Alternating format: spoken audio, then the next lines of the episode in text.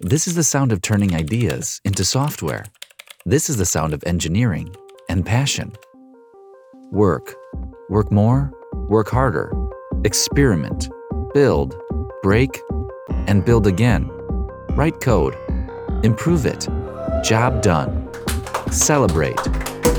Insurance, finance, retail, defense, robotics, energy. Amethix.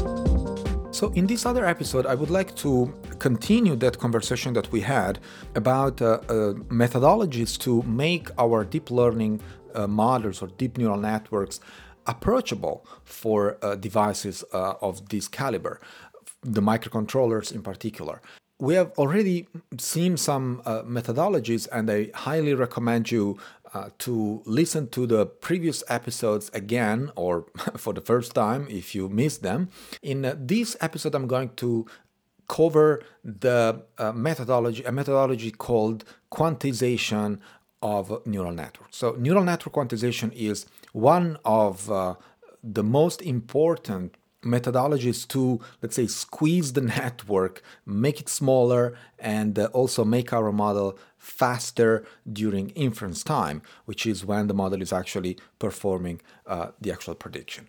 So far, you know, if you are familiar with um, uh, deep learning and all the frameworks out there like PyTorch, TensorFlow, MXNet, or uh, ONNX, or whatever framework you, you like uh, or you are choosing for your daily job, and also regardless of the uh, model you know the, the architecture of the network that you are considering all of them essentially use a type of numeric which is indeed the floating point and that usually occupies a certain space in memory or in the registers of your CPU, and that usually is 32 bits. So this is true for even the latest GPUs. You know, they realize that indeed using floating point at 32 bit is uh, sufficient to provide computations that uh, you know to carry computations that are typical of a neural network. So doing the forward pass, the backward propagation, as well as the loss uh, minimization, and of course the matrix multiplications. These are all operations for which indeed FP32, as it is called, floating point 32-bit, from now on we'll call it FP32, is much easier, much shorter, that's the type of numeric that these networks work with. And also, all the frameworks that we are, a majority of the frameworks that we deal with, uh, are all supporting this FP32 data type. There is a problem though that FP32 can be too big for certain devices, and in particular for the tiny devices that we are referring whenever we speak about tiny ML or embedded machine learning. And um, what happens is that, well, uh, there are chances to squeezing the network and to you know let get rid of this fp32 and and make it shorter. Use something that is smaller. For example something that runs over only 8 bits instead of 32 bits. So that's that would be one quarter of of you know of the original size. And so by doing that of course you know the question is can i actually you know ditch the FP32 numeric and switch to 8-bit numeric and do the same computation that I'm used to. Like what would happen if I if I did such a thing? Well, from a performance perspective, what would happen is that you would have definitely a reduction in model size, of course, and specifically more precisely, you would have four times reduction in model size because moving to a 32 bit to an, an only 8 bit you would have four times reduction in, in how big that model is in memory. Um, due to this you know, memory shrinkage, you would also have reduction in memory bandwidth. Memory bandwidth is essentially the bandwidth that you need f- to you know, load and unload or store variables from the memory to the CPU and backward, right? So this would be between two and four times reduction in memory bandwidth. You would also have faster inference because when you save in memory bandwidth, uh, you also have uh, because you save in memory bandwidth and because you also have uh, you know faster compute with the uh, so-called int8 or 8-bit uh, arithmetic. Because you know CPUs nowadays are uh, much more optimized and are of course much faster carrying uh, 8-bit numerics rather than 32 you know it's it's a matter of size at the end and so if there are more bits to carry and to perform computation on if you if you shrink this if you if you remove let's say 75% of your uh, of, of the bits that you probably don't need or you think you don't need well bingo. You are essentially reducing the computation and definitely make it faster now, of course, all this would be amazing if there was no cost that you would pay uh, to, you know, to shrink these networks and to make all these computations faster. Unfortunately, that's not all gold what shines, and so, uh, in fact, uh, there is an, an, a cost, an additional cost that you have to pay. Uh, that usually is in terms of accuracy. So, usually, so-called quantized models, that is, models that utilize much smaller numeric um, and much smaller data types are models that are, let's say, less accurate than their big brothers, uh, the FP32 version of themselves. The basic operation that one needs to perform before um, quantizing a network is, of course, to generate quantized tensors.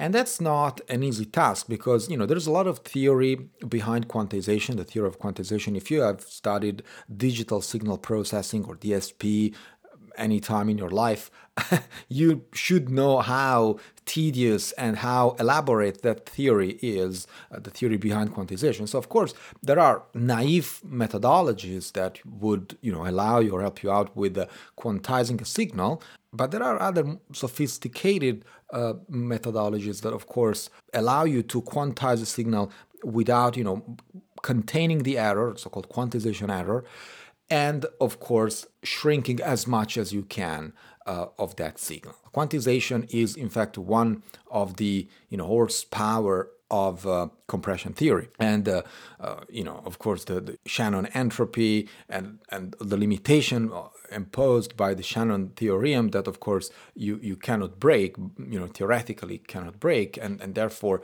there is no way that you can compress uh, whatever you want indefinitely and still preserve that signal intact. So there is a, a, a, price that you have to pay at some point, and that usually goes under the name of quantization error. This happens all the time with signal processing, and the trade-off of the engineer is indeed to, you know, to find the, the sweet spot between compressing slash quantizing as much as we can, stretch that quantization uh, methodology and process without losing accuracy and without losing quality of the signal that you are in fact quantizing.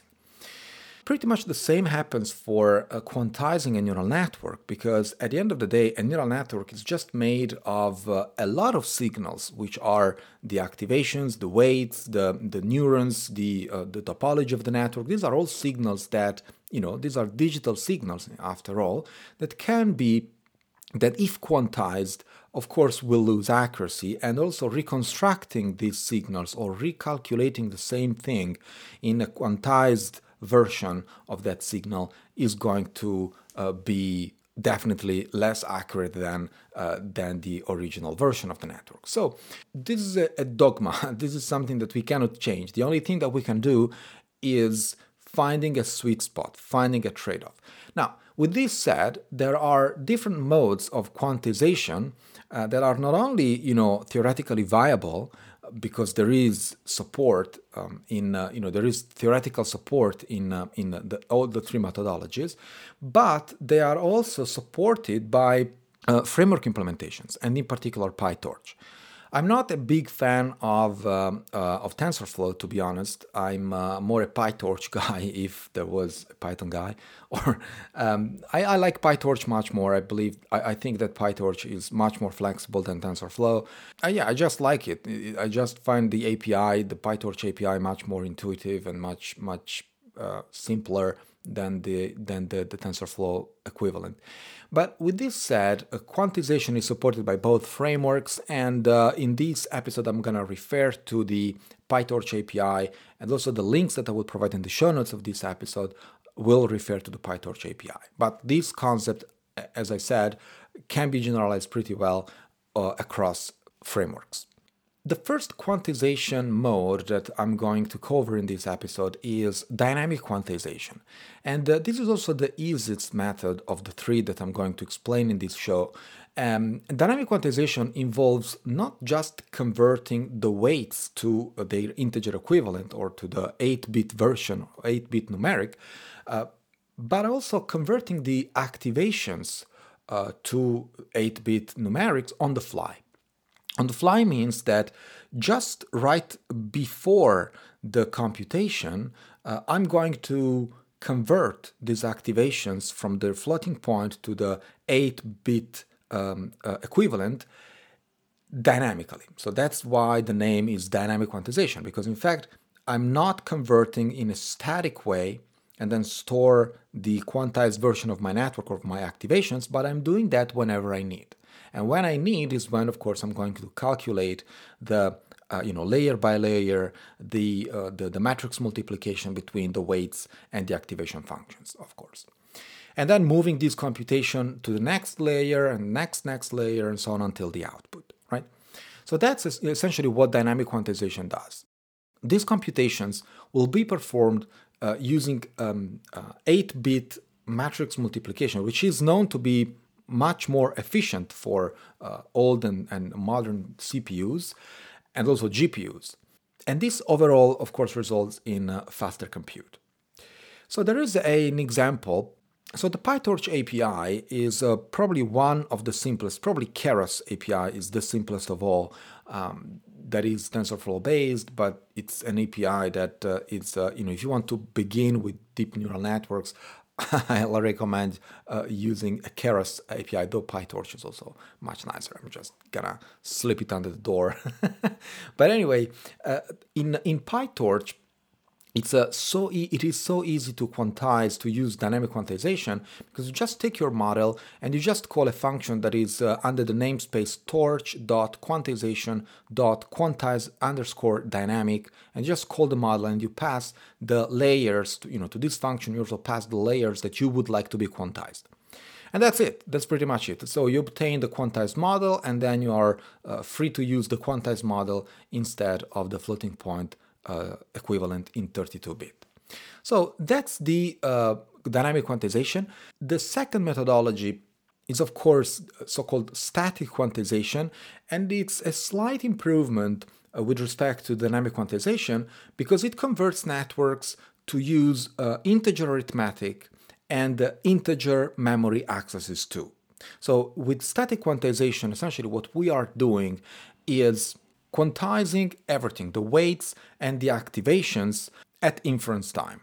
And that's going to be the the numbers that we're going to use. So all the parameters of the network and all the activations of the network will be used at inference time in quantized state. Okay.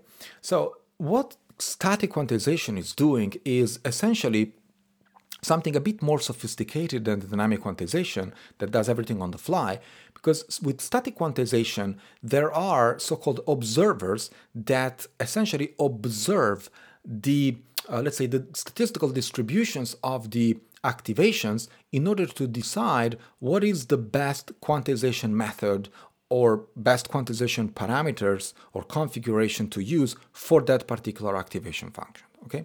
And so this is something that is extremely sophisticated or can be extremely sophisticated because you know every layer can be quantized in a different way depending on their distribution on the statistical distribution of the values.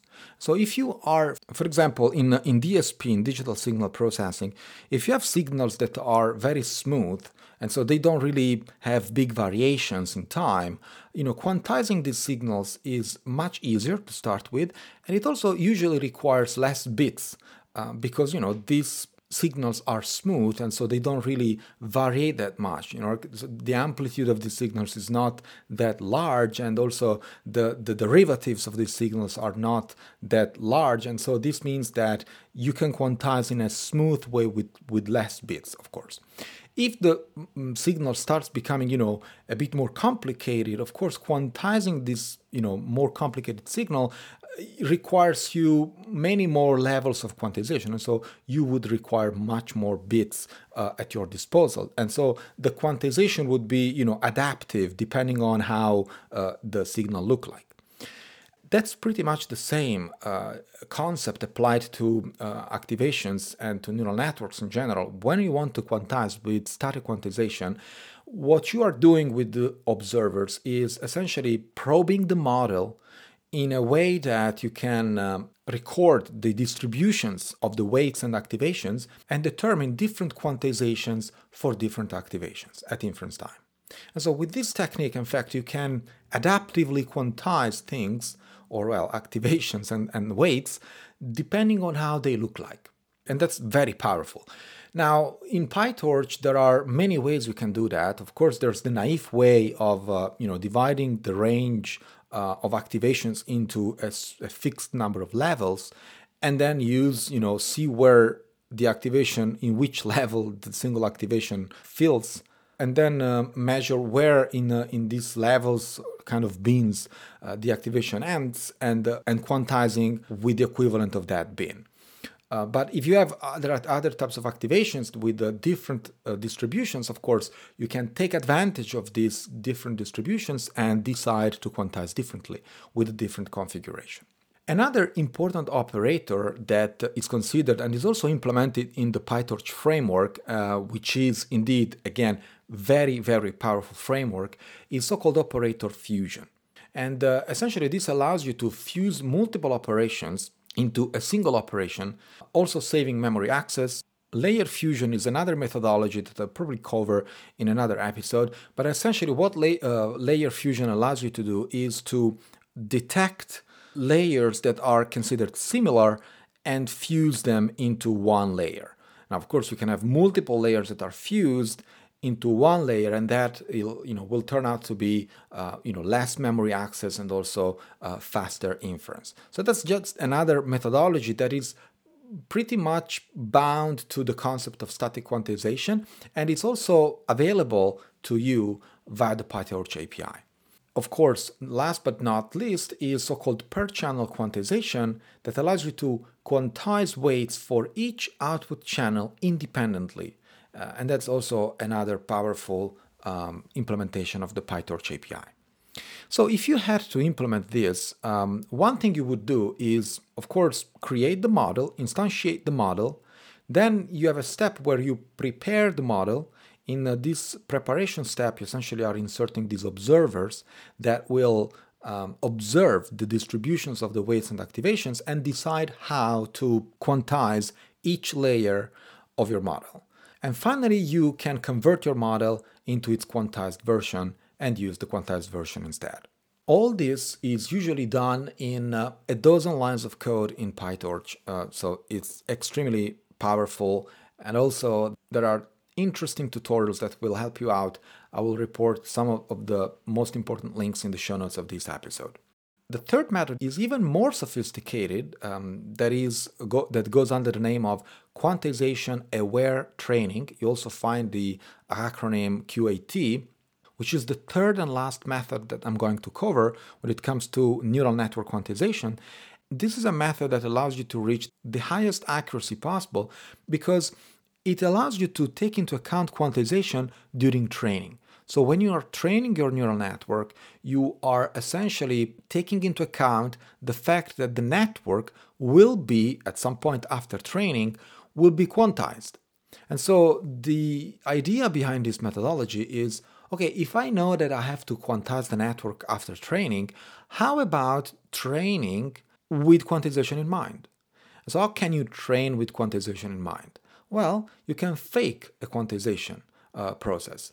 So essentially, what we do during quantization of our training is mimicking quantization. That is, we'll still use floating point 32 uh, variables and registers, but we store a value that is the quantized equivalent of that floating point number. And so with this, it's kind of a trick because you will trick the CPU or the GPU or whatever you're calculating your back propagation you will trick as if um, you know you will put a, a, quantized number in the dress of a floating point number. so the GPU will see a regular floating point, but behind that floating point there is its quantized version. And so if I train like that, it means that first of all I can use a GPU. Uh, I couldn't use a GPU before because GPUs don't work on int8 um, uh, values. And second, I am training with quantization in mind, which means that when it's time to quantize for real, the network works the same because it has been trained with the quantized version of itself since the very beginning. So that's pretty genius. You know, it's like using quantization in disguise of something else. ah, engineers and developers are amazing. If you want to implement this using the PyTorch API, this is also very, very simple. So let's assume that you have a model with, uh, let's say, a, a, convolution 2D, a batch norm 2D, and a ReLU. Uh, that is the rectified linear unit activation function. So this example is, you will find this example in uh, the tutorial that I'm gonna report in the show notes of this episode on datascience.com. But of course, feel free to apply this methodology to uh, network with different layers. It's gonna work the same. So imagine you have a model with convolution 2D, batch norm 2D, and a ReLU. Uh, and what happens in the forward pass is something super simple. That is, you take the input, which we call x, you quantize x, and again, this is a fake quantization because you're still using floating point variables, just holding a value that is the quantized version of that input. Then you pass the quantized input through the convolution layer. And then you pass that output to the batch norm 2D. And then you pass that to the next layer, which is a ReLU. Now, right before the output of the network, what you do is a dequantization step. So you dequantize. And you can do that because you have a, a, quantization configuration in which you know what maps to what. And so you can quantize and dequantize in an organic way. Now, what happens after you create the model? Well, you instantiate the model. So you create a model instance. That model is going to be a floating point model. At that point, you configure your quantization methodology. And what happens next is that you fuse modules of that model. In particular, you fuse the convolution, the convolutional layer, the, uh, the batch norm layer, and the ReLU. So model uh, layer fusion is again another technique that I'm not going to explain in this episode, probably in another one, but essentially it allows you to let's say squeeze or merge these three layers into one, right? Into an equivalent one that is equivalent from a linear algebra perspective, of course. At that point what happens is that you have quantized the model, you have fused the some of the layers. Well, it's time to send the observers. So this is essentially the preparation step in which you are generating the so-called FP32 prepared, as, as it call, it's called in PyTorch, in the PyTorch tutorial, which is the equivalent model that is not only fused but also prepared for quantization. This is where the observers are, um, you know, let's say, let me quote this, studying the distribution of the activations and the weights to decide how can we quantize in the most optimal way? And finally, there is the training uh, process. So here you start training the model, passing regular data, but that's of course a model that is fused, that is quantized. Pay attention when I say quantized, this is fake quantized. And I train with a fake quantized model, right? Now, what happens when I quantize for real? Well, I should not lose a lot of accuracy because guess what? The training has occurred with the fake quantized model. And so there is very little difference between a fake quantized model and an actually quantized model, right? So the training process will not lose accuracy in this case because everything was there in the first place. So what happens another line of code in Torch uh, calling torch.quantization.convert, you take the, you pass the model a floating point slash fake quants or fake quantized model, and you convert that into its integer equivalent. And there you go. You have a model that is using 8 bit arithmetic that should be not only much smaller than the original version, but its accuracy should be very, very close to the original, Uh, to the original version. So these are the three most important quantization methodologies that you should definitely get familiar with. Don't forget to drop by our Discord channel if you have issues with the code or if you are if you have better ideas, if you find something that you would like to share with the community, we always welcome new ideas and new observations. So feel free to drop by. You will find the link in the show notes of this episode and as always on the official website datascienceathome.com. That's it for today. Thanks for listening. Talk to you next time. You've been listening to Data Science at Home podcast. Be sure to subscribe on iTunes, Stitcher, or Podbean to get new fresh episodes. For more, please follow us on Instagram, Twitter, and Facebook, or visit our website at datascienceathome.com.